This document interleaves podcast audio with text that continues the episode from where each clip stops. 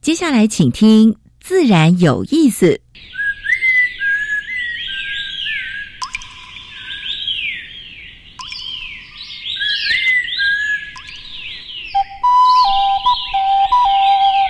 大自然是最能启发人心、最迷人的教室。透过鸟语、虫鸣，顺着山峰、水流，教给我们自然万物的盎然趣味与生命智慧。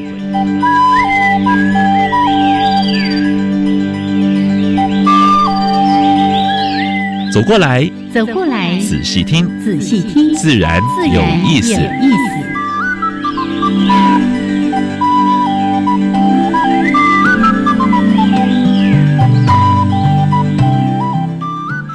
Hello，亲爱的听众朋友们，大家好，欢迎收听教育电台。自然有意思，我想平时就就精心呢，就精神呐。哎，秋高气爽哈！对，如果只要天气好，大家有空还是出去走一走。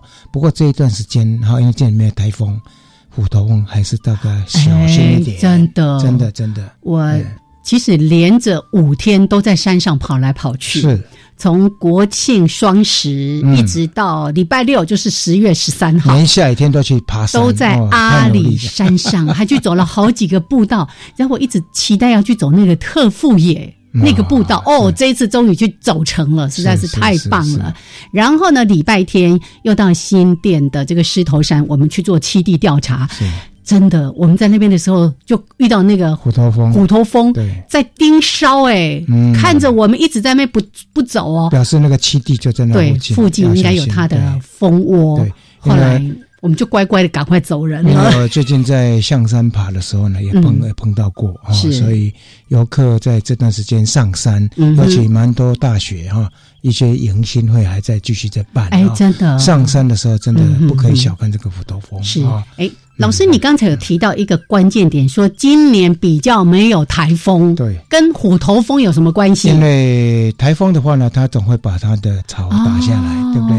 没有台风的话呢？呃，那个蜂巢就会持续在扩大啊，所以还是要非常小心。对，而且十月到十一月这段之间啊，所以到户外去还真的是要眼观四面，耳听八方，嗯嗯嗯，稍微看一下，哎。那个大型的风，你可能不知道它是不是虎头蜂，还是小心的先离开那个地方。对对对对，碰到就往后退就是了啊。OK，好，来，今天呢，在节目的一开始，一样为大家安排了两个小单元。第一个单元是自然大小事，分享过去一个礼拜有关于全世界跟台湾所发生的生态、环保跟农业方面的一些呃事情。是。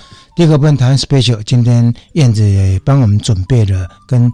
地名植物，台湾的地名植地名有关的植物。嗯哼哼。那接下来呢，我们今天要访问一位，呃，就是我们也期待很久，真的，林氏所的副所长哈，呃，就是吴梦莲吴博士。嗯哼。他呃，长年以来都是在关注台湾的都市林，还有一些呃行道树的一些病虫害的问题。对。他今天要。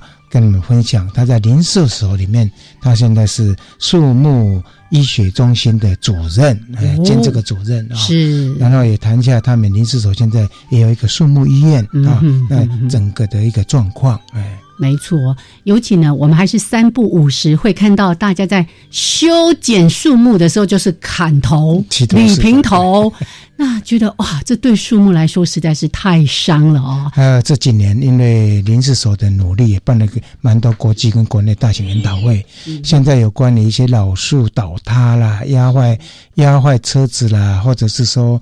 那个甚至压死人的事件也比以前少相当多。没错，这林氏所在这几年真的是非常努力在这一块，应该给他们鼓鼓掌。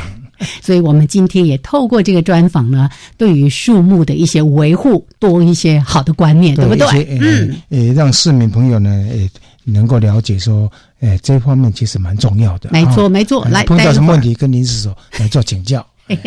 打个电话就可以咨询，还有网站呐，那里面的资料多得很呢。好，来，OK，那待会儿呢，我们再跟大家分享这个主题。先加入第一个小单元——自然大小事。风声。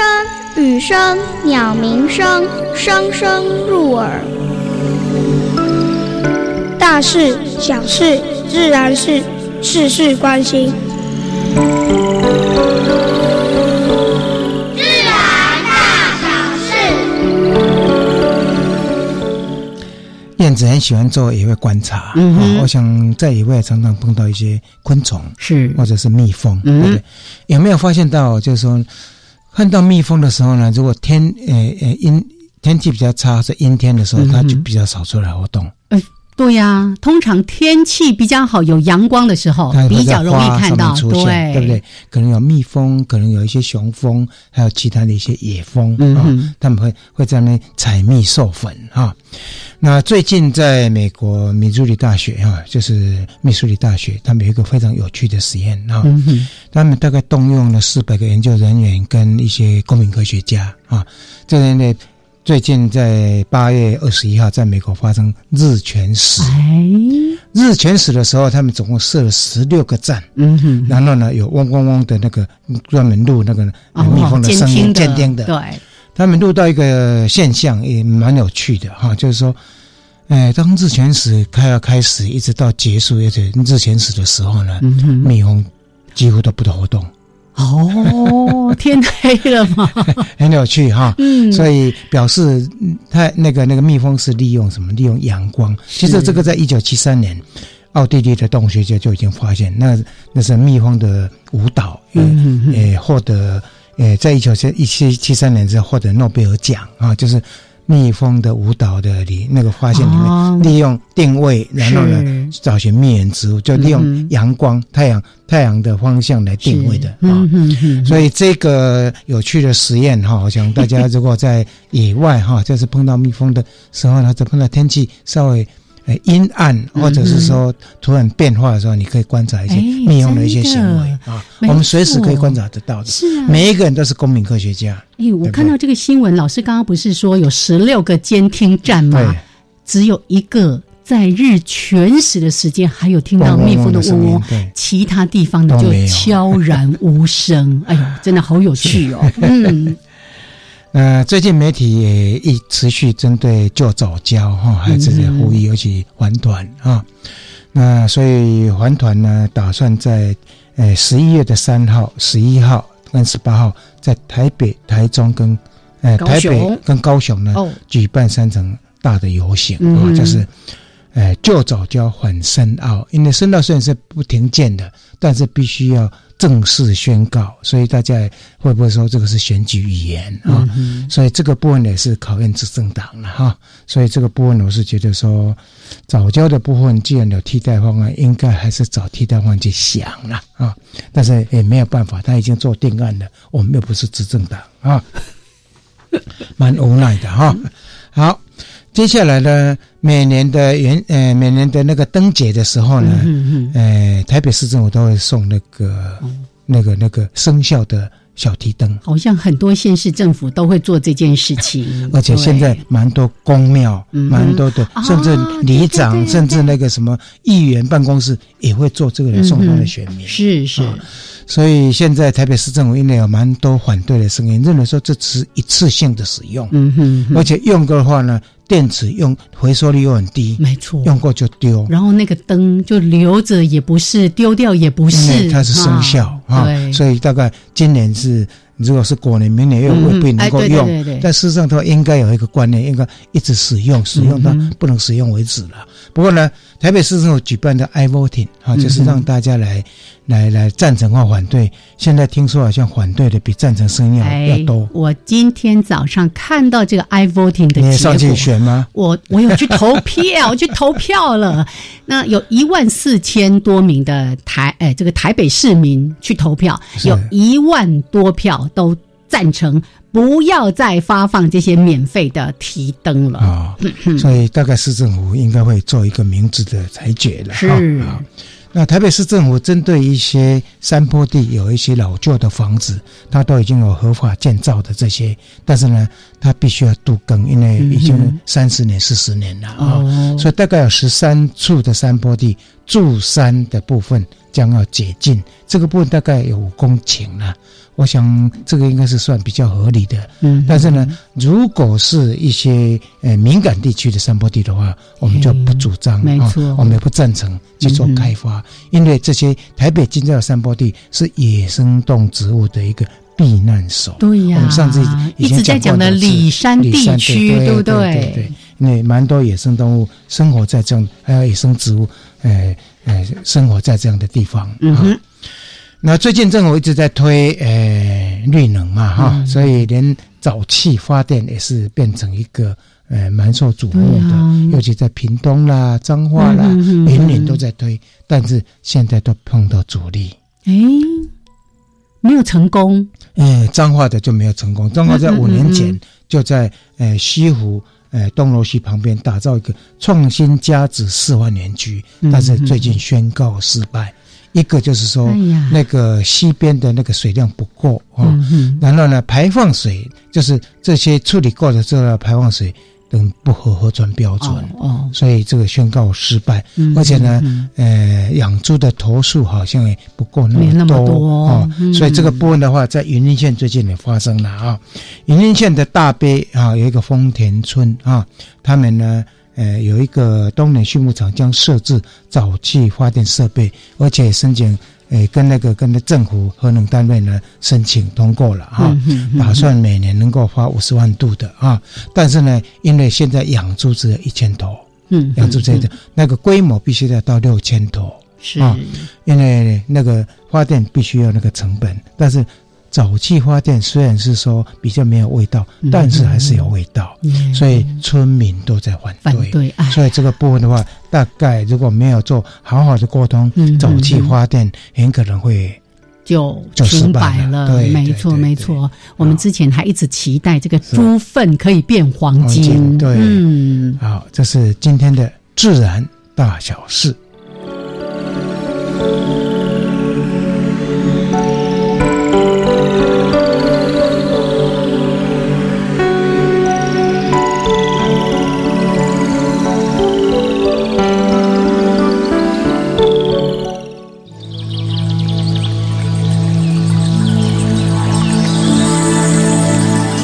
别的地方找不到，别的地方看不到，别的地方听不到。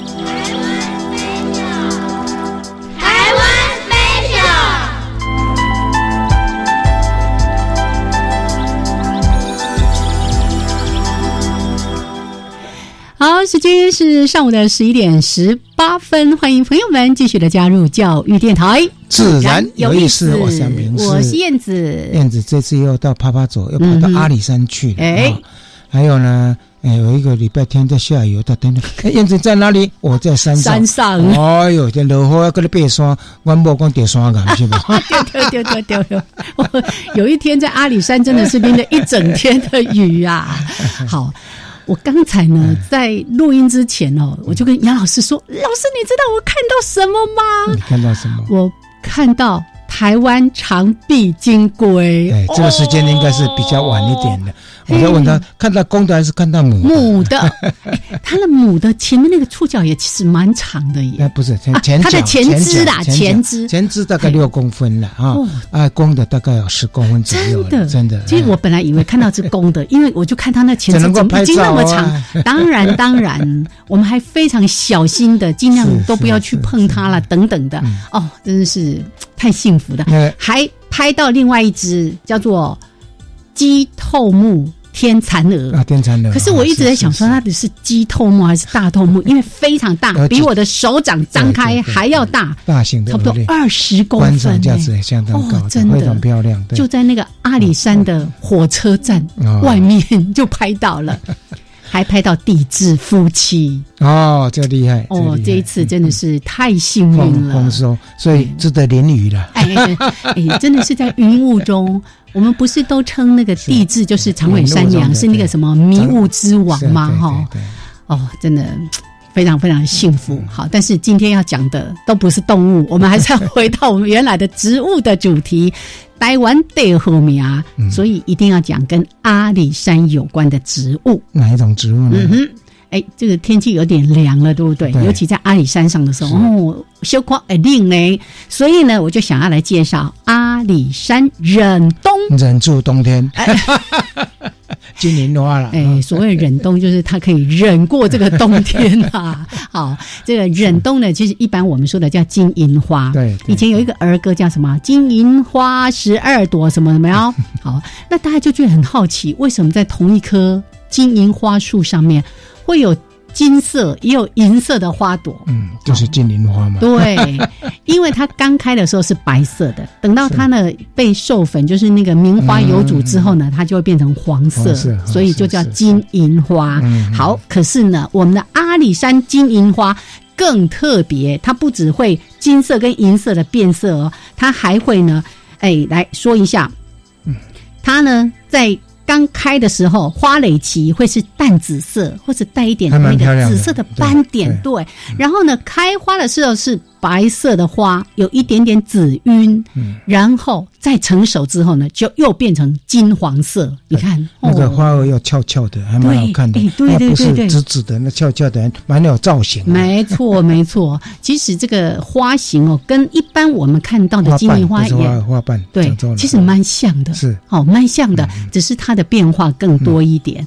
那这个阿里山金银花呢，它是在中海拔，大概是两千公尺以上的这个山区到三。三千多公尺会看得到，所以有一点点不一样嘛。好，好，不过还算蛮漂亮的，大家可以 Google 一下，上去看看金银花长得什么样子。是，对，阿里山忍冬，还有很多以阿里山为名的植物。我们说过什么？哎，十大功劳讲过了，对不对？哈，后续有机会再来跟大家分享以阿里山为名的植物。好，这是今天的这个小单元。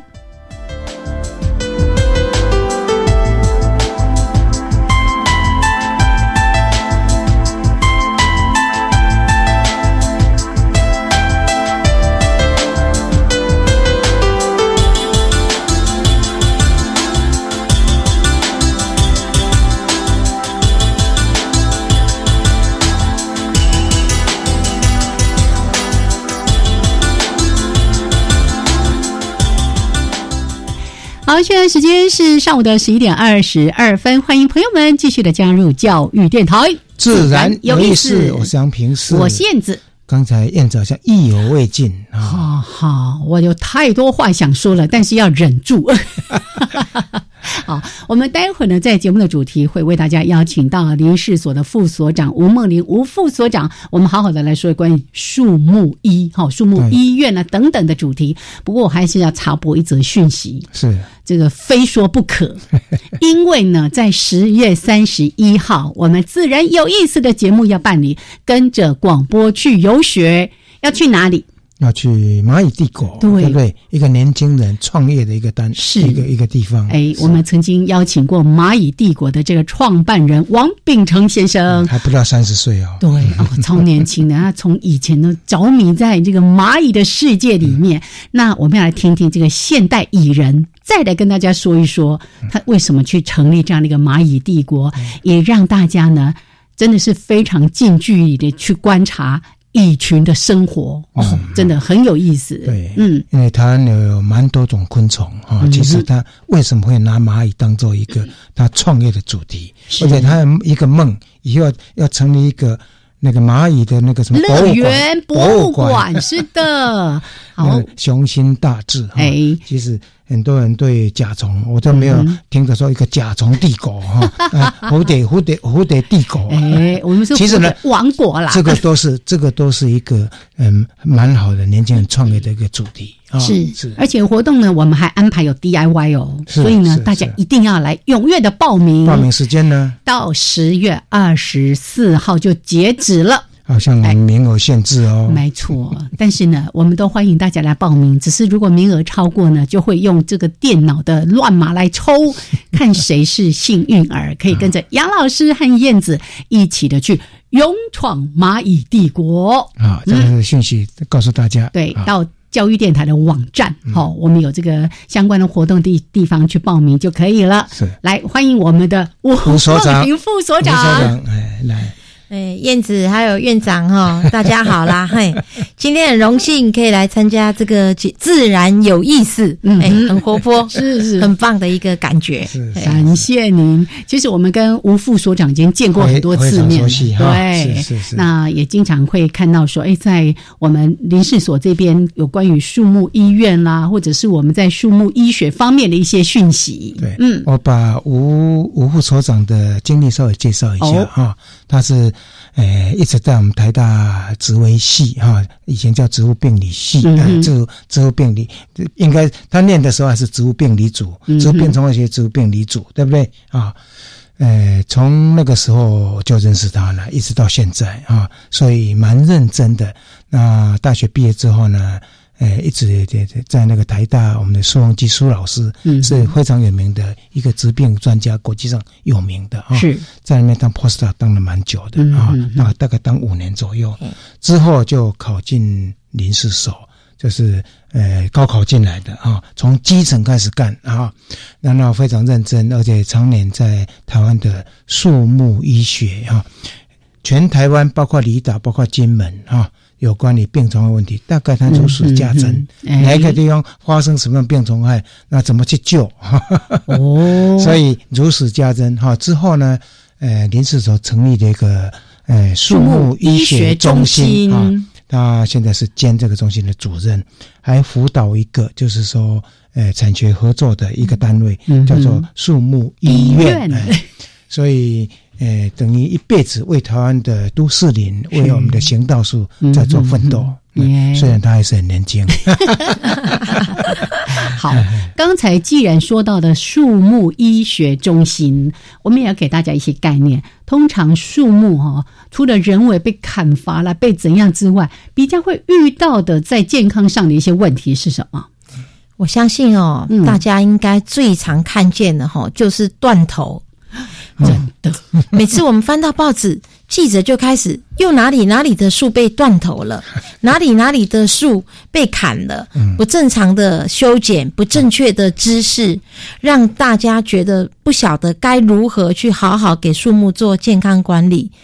那因为这样的一个出发点，所以呢，我认为说，在台湾最重要的是我们要怎么样把我们树木医学的这个正确的知识。推广出去，嗯哼。那过去呢，我本身的研究呢是在病虫害，嗯哼。所以以前的时候，我们看到树不健康，就会觉得，哎，赶快找专家来替我们解决。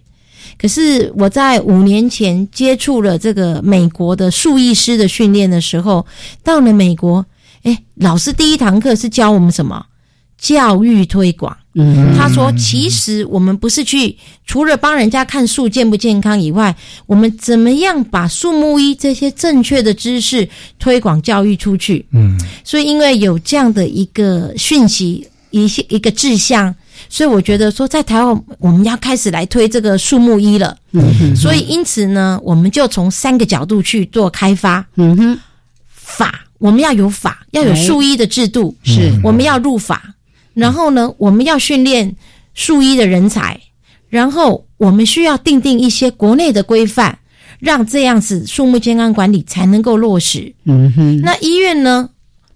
人有医院，树怎么会没有医院呢？哪来的知识呢？从哪里来？所以我们开始去着手建立台湾树木的医疗体系。我讲树木的医疗医疗体系，我们林业试验所扮演的是。医学院树木医学中心知识的推广，然后我们要辅导产业界来开树木医院，然后我们把林业试验所这些研究的技术寄转给一些生技业者当药局，这样子来建立整个台湾的树木医疗体系，然后才能落实我们的人法规范，树木才会健康。然后我们为的是什么？生态服务价值发挥到最大。我想刚才院长啊，还有燕子都提了那么多的植物啦、昆虫啦。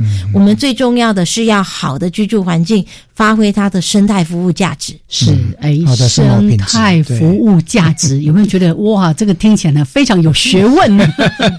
好，来，待会儿节目的后半段，我们继续的请吴副所长跟大家分享，也特别谈谈这个树木医疗体系，我们林氏所扮演的就是这个中心的角色。一、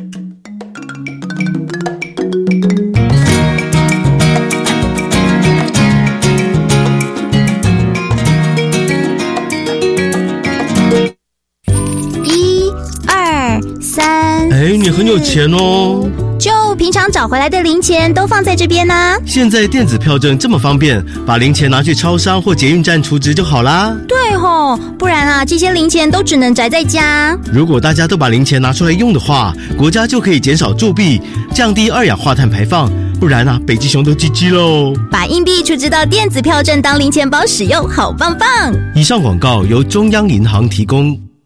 八月一号起，零岁到五岁全面关照心智启动，两岁到五岁就读准公共幼儿园，家长自付额每月不超过四千五百元；非盈利幼儿园不超过三千五百元。公幼免学费，低收入户及中低收入户免学杂费，并且保障教师及教保员薪资。详情请洽咨询专线零二二二五六五三七九。以上广告是由教育部提供。的，我挺你为植物人而跑。平溪秘境马拉松将在十一月三日举办，邀您一同体验偶像剧经典场景。报名请上伊贝特网站查询。创世基金会邀请您用路跑帮助植物人，也为自己的健康而跑。爱心专线零二二三九七零一零一二三九七零一零一。Jawai-jawai, amapolat, tiakeng kemashikatsidas, di Jakuravu 古列列。大家好，我是来自台东的胡代明，这里是教育电台。那罗哇那咿呀那呀哦哎呀，那是你呀鲁玛的呀恩哦，朋友们就爱教育电台。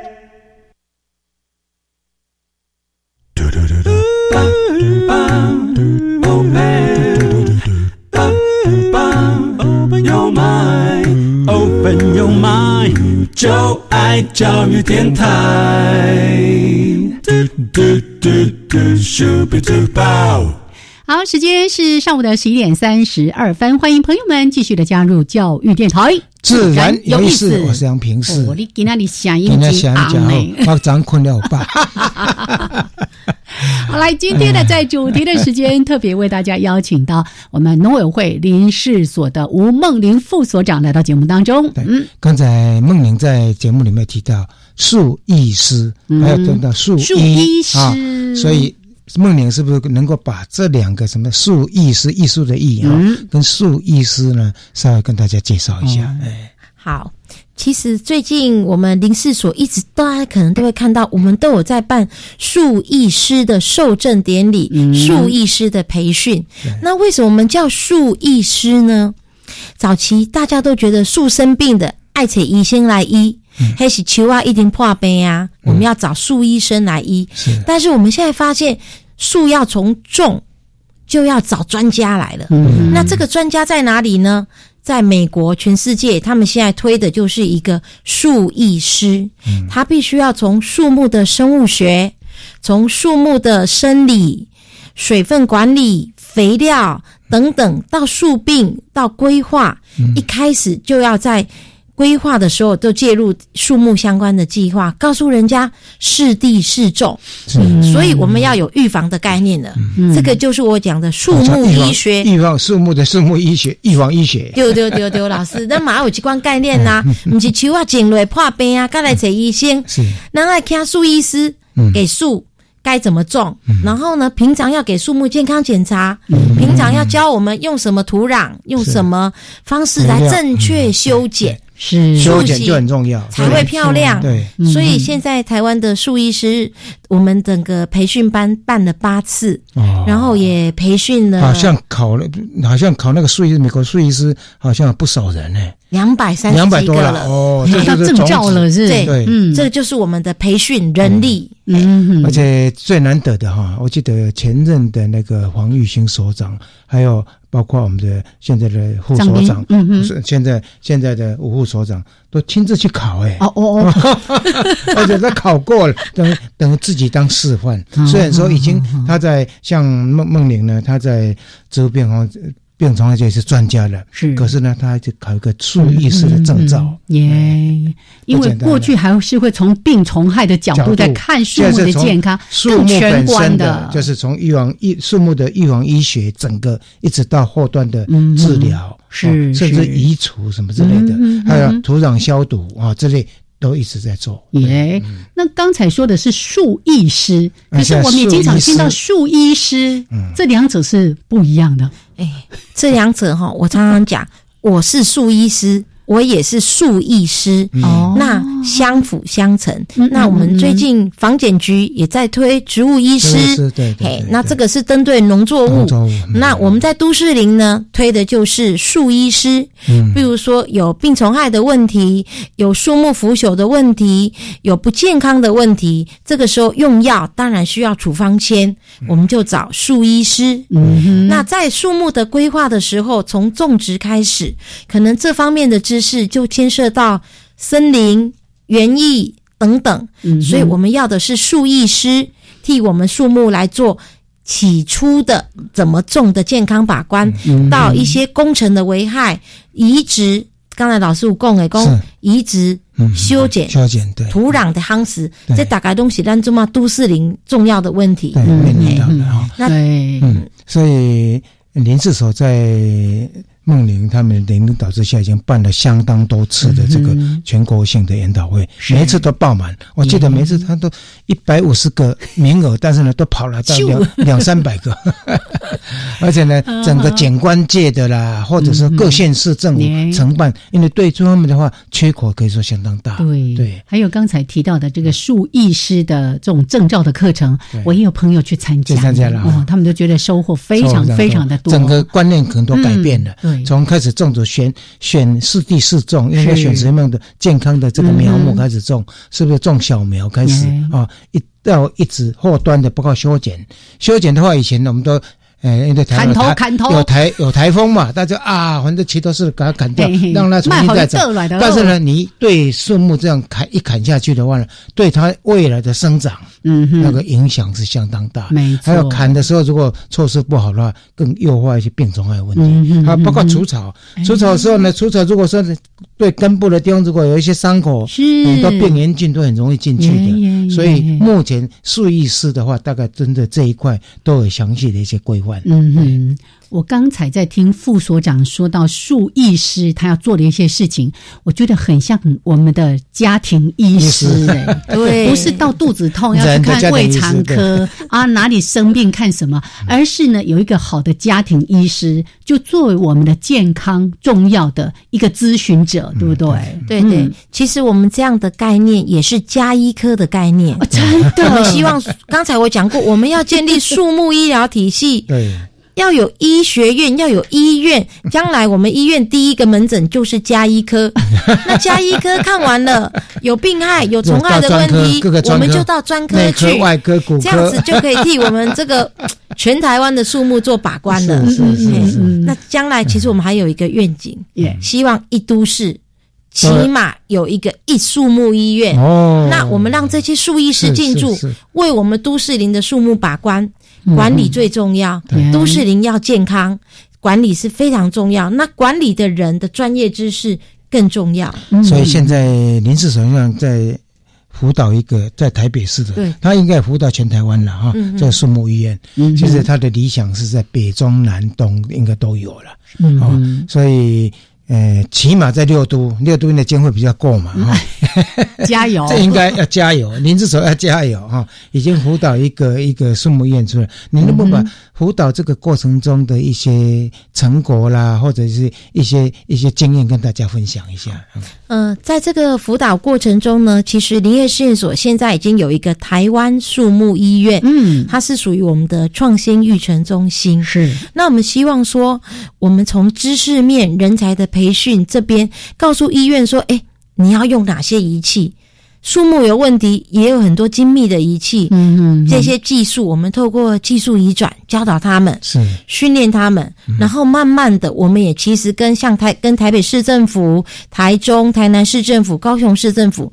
都有在一些培训班，然后告诉他们说如何小型的树木院需要哪些仪器，嗯，那人才的培训、知识的公的传导，甚至说一些仪器的使用，我们现在都其实几年下来，温林四所达到办这个讲习班案研讨会都二三十场了。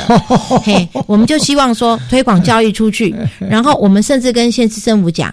免费帮他们去指导设立、哦、培训哈，嘿，这样子的话，其实很快的台湾动起来，嗯、台湾的绿覆盖面积绝对会增加，嗯，东西健康诶，嗯、啊，所以其实我们现在发现。树木健康，人才会健康，因为我们可以有扮演的很重要的角色。老师应该也都知道树木的角色和功能。嗯，是是是，这个就是刚才在说的生态服务价值，对不对？这个待会儿我们再好好的来说一说。所以刚才我听副所长在说，我想起我们之前曾经访问李有田理事长，有没有？他不是分享一本书，叫做《把树种好》。对。从最根本做起，没错，就跟养小孩一样，从小就把他养好，让他健康长大。很难想象，那本书好像出版没多久，全部卖完。哦哦，就又在在太难得了，真是太难得了。这是表示什么？表示我们的种树界的，或者是说一般县市政府对这方面那个知识是需求，而且是那种饥渴的感觉。对呀，尤其我们的土地有限，特别在城市地区，那个真的是寸土寸金，每一棵树都要好好的照顾它。对，你刚才还说要，哎，那个每一个县市都希望能够有一个有一个树木医院。对对 对，我想这个直接服务了哈，才能落实我们的医。医疗体系。对，而且有很多这些树木的生杀大权，其实都在这些行政单位手上。承办人员，或者是农业局，或者是建设局，没错。所以其实呢，呃，都市林的部分如果很健康的话呢，你看我们在呃散步的时候很悠闲的，然后可以看到鸟语花香，对不对？你还记得吗？我们上次报过新闻，在在嘉义市，嗯哼，有一棵树，刚好很多鸟在筑巢，那又到修剪树的季节了，对，所以呢，那一些居民在把请命说啊，这个修剪是不是应该缓一点，或者是应该怎么修？这个如果没有树医师介入，那怎么怎么怎么怎么怎么怎么去修呢？是是。是，好的，好，我们待会儿呢再好好的来说一说，我特别对刚才在说树木提供的生态服务价值这件事。事情真的，我们都感受到大自然的美好，我们也知道树木的重要性。但是呢，让大家知道它的服务价值，大家会更珍惜它。好，我们待会儿呢再回来聊。那接下来我们来听这段音乐哦。我今天选的音乐其实都跟树有关，叫《树的记忆》啊。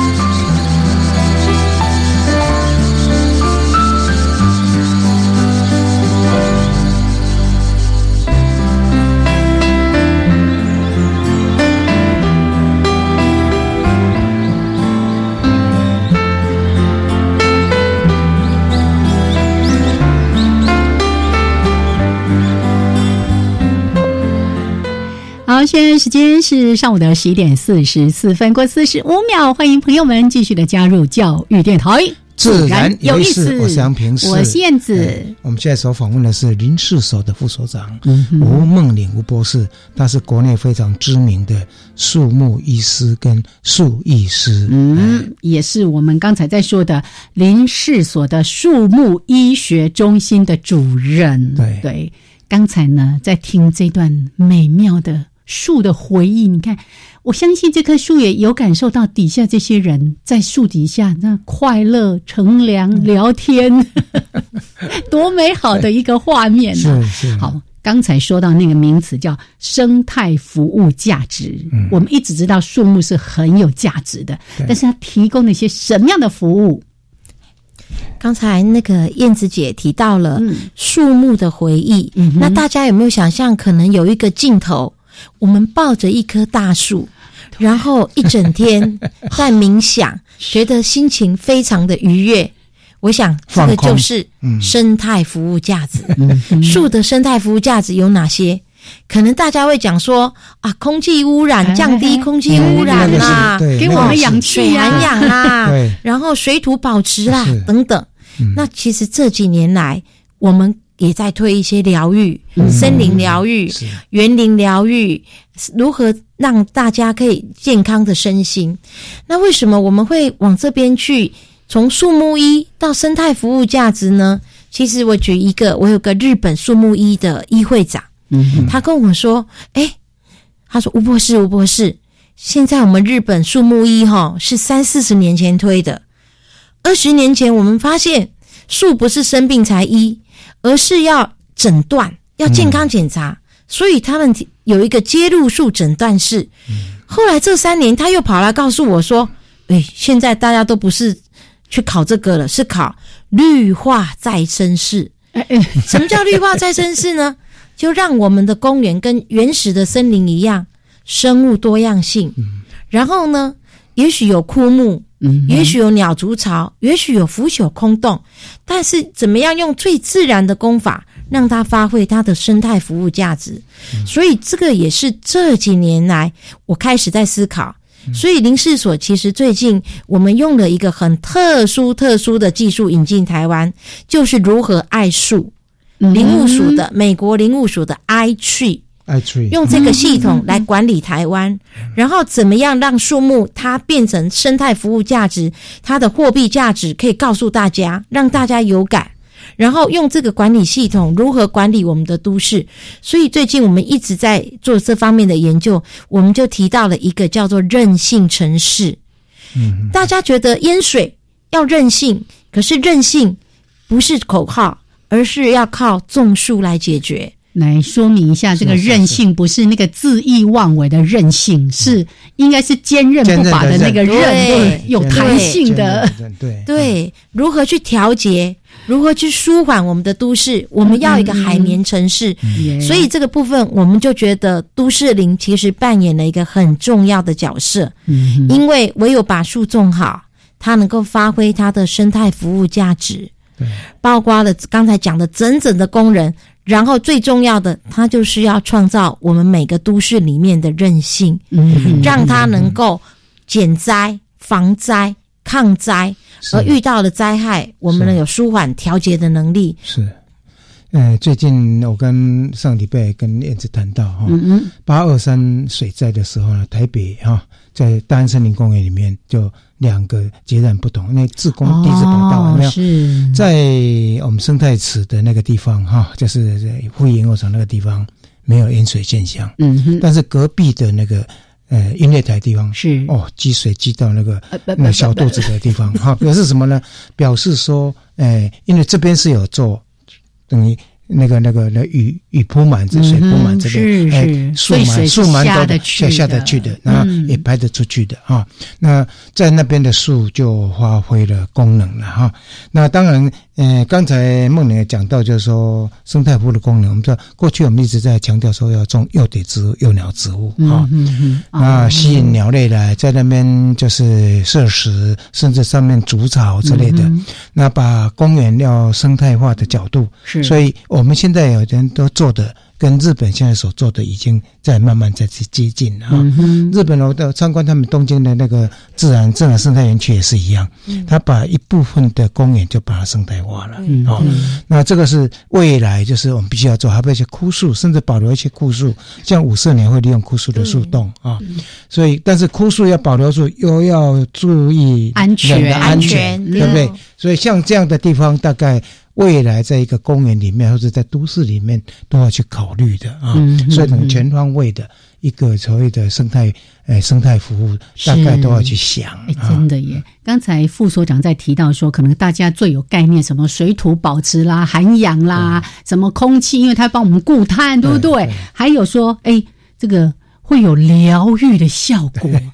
你看，我们上个礼拜邀请何华仁老师，还有张宏明理事长，在谈到哇，公园有音，你看那个哇的时候，这个心情就大好，你知道吗？而且你看这只鸟，在马上车子做好之后呢，那一只那个那鹰凤头凤头苍鹰，马上去利用那个洗洗澡。很多赏鸟人说：“哎，不知从来没有看过那个那个老鹰还会在那在水池里面洗澡，对不对？”对。然后所有这些生物都依着什么而存活？对，就是因为有树木、有植物。对。所以刚才提到说，这个植物的生态服务的价值有一个很重要，其实是跟人直接的，这些都是跟人有直接的提供服务。哎，嗯，对啊，这部分其实我有一年到了西雅图。结果他们告诉我说，他们最近在都市推了一个叫做“食物森林”啊，我就说，哎，食物森林，那林下要种什么食物呢？他公园底下要种什么食物呢？哎，他种了一个地瓜叶，吓我一大跳。我说，为什么你种地瓜叶？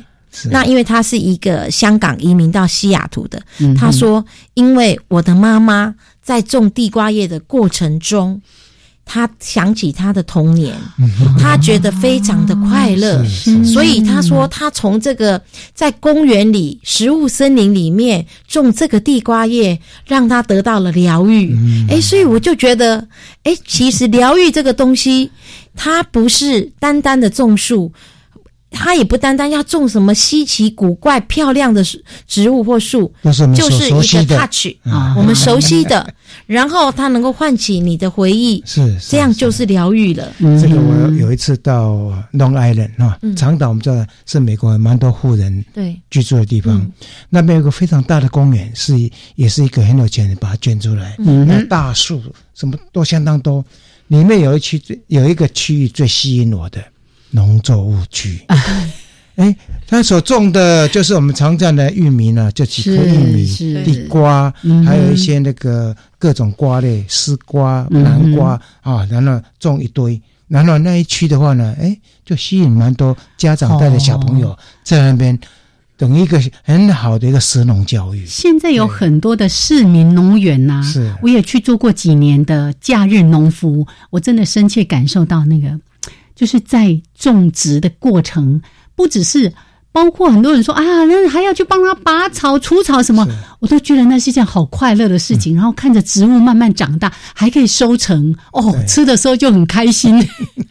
这也是我们以前有聊过一个话题啊，在谈园艺治疗，有没有？是是是。所以你看，好多的话题都可以串在一起，又是森林疗愈，又是在谈这个树木医等等的，嗯，蛮不错的哈。所以如果公园，如果台湾各个县市能够像大安森林公园这样子，哎，把一些一些大型的公园有一部分把它生态化，是然后把一些农作物也种进来，对不对？做食物那种就是食物森林，对不对？的概念，然后又是一个很好的食农教育，是。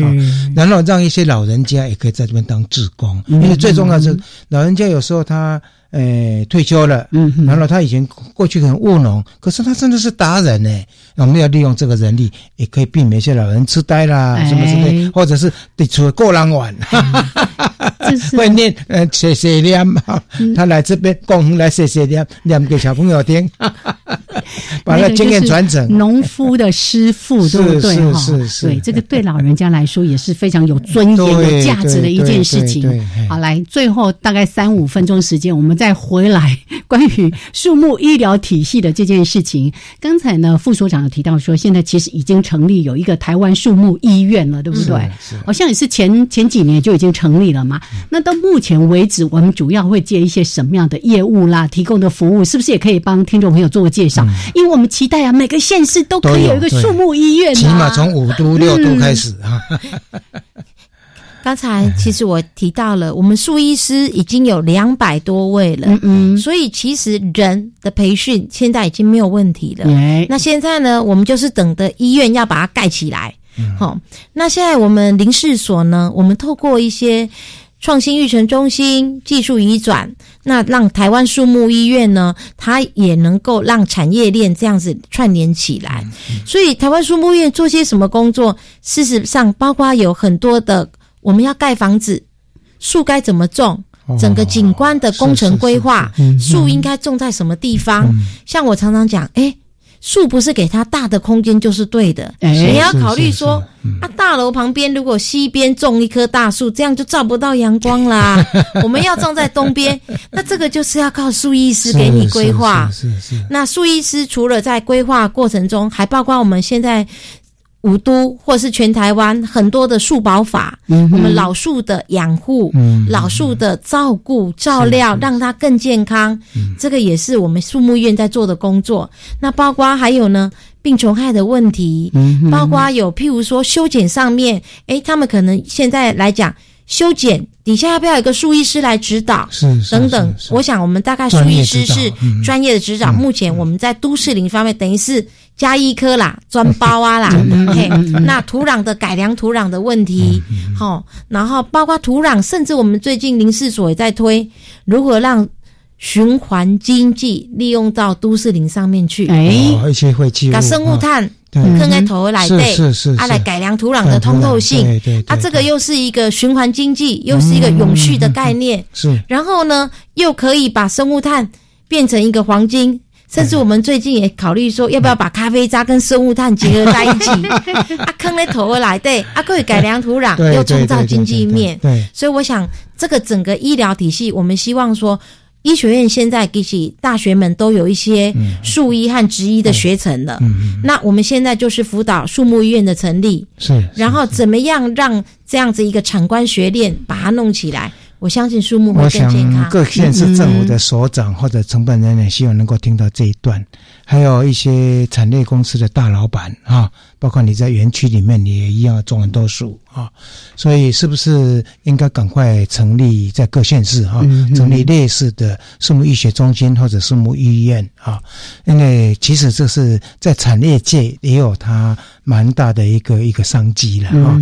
或者年轻人要创业，其实在这一块啊，都可以稍微发。哎，发挥的余地是，所以我记得之前好像也在讨论过这件事情，是不是这些修剪它是需要先取得？像在国外，他们要修剪这些树枝，对，是它是要有证照，但是我们这边好像就是哦，现在有锯子 就可以。现在我们已经有树保，就是森林法里面有树保专章，最近你要考那一些，要要要要以后要比较 license。这方面其实我们都有在着手，是就是树木保护人员制度的上路。是，那我们森林法。树保专章已经上路三年了，所以我想这个就是我们最后要努力的树木保护人员的制度要上路，对，我们的规范要定上来，对没错。所以我刚才他讲法一定要努力的，是，否则这么多人这么热情的投入树艺师的这个培育，结果哎，啊，全部他喽，还是随便乱砍，还是随便随便断头。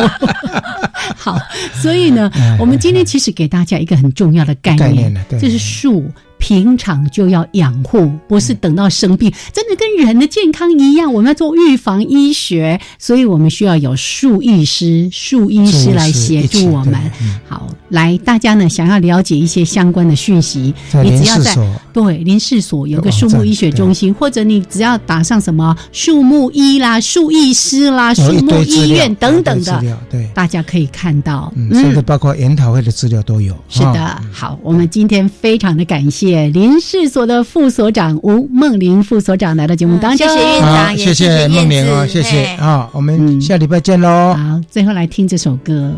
我是一棵秋天的树，现在就是秋天，我们好好的去赏秋天的树吧。拜拜，拜拜。